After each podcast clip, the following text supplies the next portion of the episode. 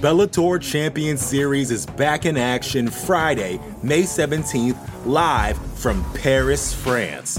Reigning bantamweight champ Patchy Mix defends his belt in a rematch against dangerous submission specialist Magomed Magomedov. And Cedric the Best Doumbé makes his Bellator debut in front of a home Paris crowd versus Jaleel the Realist Willis. Don't miss the action live at noon EST on HBO here in the US. And visit Bellator.com slash watch for information on how to watch around the world. This is the very first time you'll be able to stream a Cedric Doumbé fight here in the US, so make sure you don't miss it. You're listening to the Vox Media Podcast Network. MMA Fighting presents the top five knockouts of 2020. At number five, Hamzat Chimaev versus Gerald Meerschaert. One punch. Is there any more that needs to be said? We knew Chimaev liked to work fast. He got in and out of the octagon twice on Fight Island in 10 days, spending just over four minutes to do his work. Even then, he measured a bunch of strikes. He missed on a bunch. Then he got the job done. This fight, he got close to Gerald Meerschaert, an otherwise tough and durable middleweight with a strong grappling game, wound up, threw a right hand, and orsh. Knockout. What else can you say? I'm Hamza. I can knock out people, like submit the people, smash the people, everything. I have everything. Number four Sean O'Malley versus Eddie Wineland, UFC 250. It was clear from the contender series that Sean O'Malley was a special talent in the octagon. Not only that, his funkadelic persona was magnetic. Eventually, though, he had to fight tough guys. And not to say O'Malley's previous opposition wasn't, they just didn't have the high level experience of Eddie Wineland. The former WEC champion had faced just about every top tier opponent at 135. If O'Malley couldn't get past him, he wouldn't go far at bantamweight. If Wineland was going to win, he was going to have to get inside to use his favorite boxing. But even with a smaller cage, O'Malley made sure not to get cornered. Kicks covered his entries and exits, and three inches in height and reach allowed him to catch Wineland with his fists. Just over one minute into the opening frame, he wheeled his hands as if to say, Look at this, and fired an overhand right that connected with impact. Right there, he found the key to unlock the win. This stuff might not work, mind you, if you're not younger and therefore faster.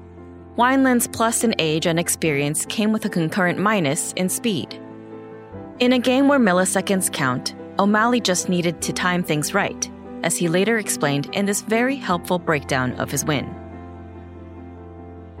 And boy did he. Dipping his right hand, he made Wineland look and uncorked a straight punch with the same fist. Wineland couldn't react in time. The ex champ learned what had happened when he woke up a few seconds later.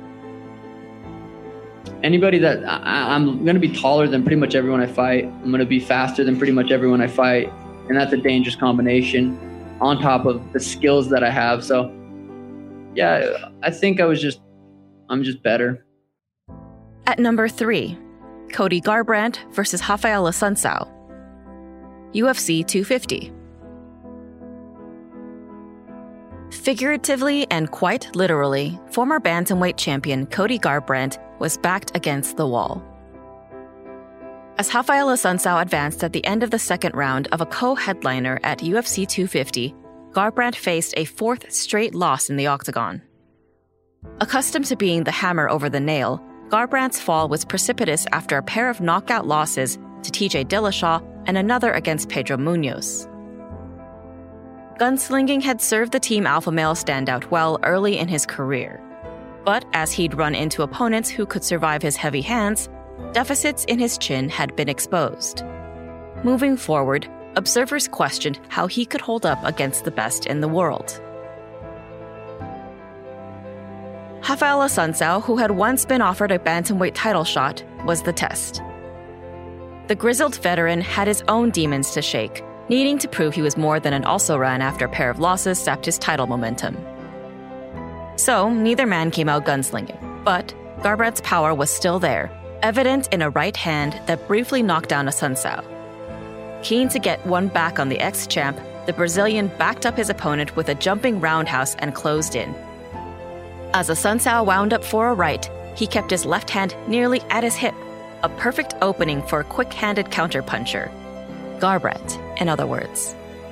And the setup?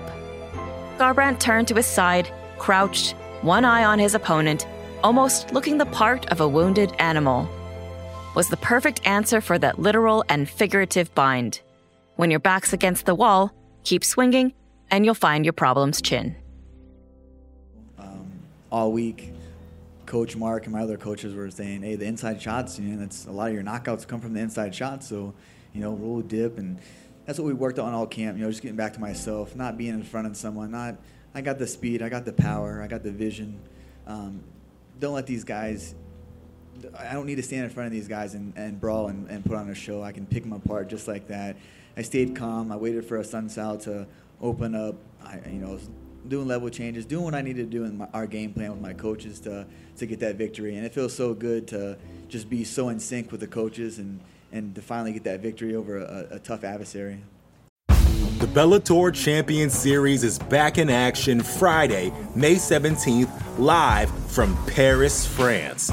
Reigning bantamweight champ Patchy Mix defends his belt in a rematch against dangerous submission specialist Magomed Magomedov. And Cedric the Best Doumbé makes his Bellator debut in front of a home Paris crowd versus Jaleel the Realist Willis. Don't miss the action live at noon EST on HBO here in the US. And visit Bellator.com slash watch for information on how to watch around the world. This is the very first time you'll be able to stream a Cedric Doumbé fight here in the US, so make sure you don't miss it. Support for this show comes from Sylvan Learning. As a parent, you want your child to have every opportunity, but giving them the tools they need to tackle every challenge, that takes a team. Now more than ever, educational support tailored exactly to what your child needs can make all the difference. That's why parents have trusted Sylvan Learning for 45 years as the ultimate teammate in their child's educational journey, instilling in them a love for learning and a passion for reaching the next level. And Sylvan's Insight Assessment can identify gaps in learning and areas that could be of concern for your child. It's a 360 degree view into your child's learning that you can't find anywhere else and helps ensure that your child didn't miss something in school that might put them at a disadvantage in the future. And right now, it's the best price of the year at $29. Go to sylvan29.com to learn more and get your child's assessment for only $29. That's S Y L V A N 29.com. The number two knockout of the year, Kevin Holland versus Ronaldo Jacare Souza at UFC 256. Transitions can be beautiful in MMA. They can also be as awkward as all get out. Look no further than the north south position. There are tons of spaces fighters can find to do damage in the twisting and tumbling of bodies as they grapple. That's one of the things that makes MMA so challenging, particularly for jiu jitsu devotees who are used to safe harbor in certain positions. There is no safe harbor in MMA. You can be on the bottom, as Randy Brown was against Niko Price, and get knocked out by a hammer fist. You can be in 50 50, as Marcio Cruz was against Andrei Arlovski, and get dazed by a punch. Or, as Ronaldo Jacare Souza found out, you can be on your knees, holding on to your opponent's ankle, and a hook can crumple you backward against the fence. The amazing thing about Kevin Holland's knockout wasn't necessarily the position from which he caught Souza, who made a fatal error in not covering up as his opponent was righting himself, but the force with which Holland generated for that fight altering hook. It came from a swing of his right leg, like someone napping who'd suddenly decided to get off the carpet. Holland just writes his own rules and finds his own spaces to do damage in the octagon. And unless you're on guard at all times, you're going to be his victim. it worked out. I was I was really uh, I'm happy the way it worked out, but I hate that it had to be Jacare that I did like that. You know, legend right there. And at number one, Joaquin Buckley versus Impa Kasanganay, UFC Fight Island 5. Every hardcore MMA fan has that friend who just won't shut up about how this chop or that technique would clean up in the octagon, right? Mine thinks Steven Seagal and his wrist locks are too deadly, so deadly that it's impossible to determine the world's toughest fighter because he has been excluded from sanctioned competition. Little did he know, the front kick to the face was Seagal's contribution. Point is, certain techniques don't work in the octagon. We've known this since tournaments weeded out SAFTA and Pencak Silat. New techniques do arrive on the scene from time to time, but only become widely used when they're effective. That particularly applies to striking. Calf kicks are all the rage because they're relatively low risk and high impact. We don't see a whole lot of wheel kicks because they're more for show than damage. If you want to win, it's not worth it to get too acrobatic unless you're Joaquin Buckley. And you've got nothing to lose. A split second hold of the left ankle. A thought, really. As opponent, Impa Kasanganay paused before trying to disincentivize Buckley from kicking during their UFC Fight Island 5 meeting. Ended up the literal springboard for a strike more common to video games and taekwondo tournaments than UFC fights. When Kasanganay held, he was clearing the leg like you're trained to do in Muay Thai.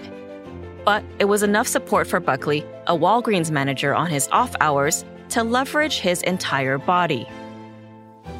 With a spin and a back kick from his right leg, he went airborne. That might have been the end of things there. But Buckley stuck his foot right on Kasanganay's jaw, and with an involuntary shutoff of consciousness, the Contender Series veteran toppled like a tree and cemented Buckley's place in UFC history. Anthony Showtime Pettis only landed his Showtime kick once. These techniques are not destined to be part of the everyday repertoire of UFC fighters. That's why we have to celebrate them when they happen. When a small reaction from one fighter produces a reaction from another that stretches the bounds of what's possible in this sport and gives everyone something to talk about. You know what I'm saying? And when I threw it, I connected. I just didn't know I knocked him out until I seen his body go stiff. And I was just like, yeah, that's game over. That's match. I think on the broadcast they called it ninja stuff. Uh, Tony Kelly was back here. He called it some uh, Mortal Kombat shit. I call it Wakanda style. You're listening to the Vox Media Podcast Network. The Bellator Champion Series is back in action Friday, May 17th, live from Paris, France. Reigning bantamweight champ Patchy Mix defends his belt in a rematch against dangerous submission specialist Magomed Magomedov. And Cedric the Best Doumbé makes his Bellator debut in front of a home Paris crowd versus Jaleel the Realist Willis. Don't miss the action live at noon EST on HBO here in the US and visit bellator.com slash watch for information on how to watch around the world. This is the very first time you'll be able to stream a Cedric Doumbé fight here in the US, so make sure you don't miss it.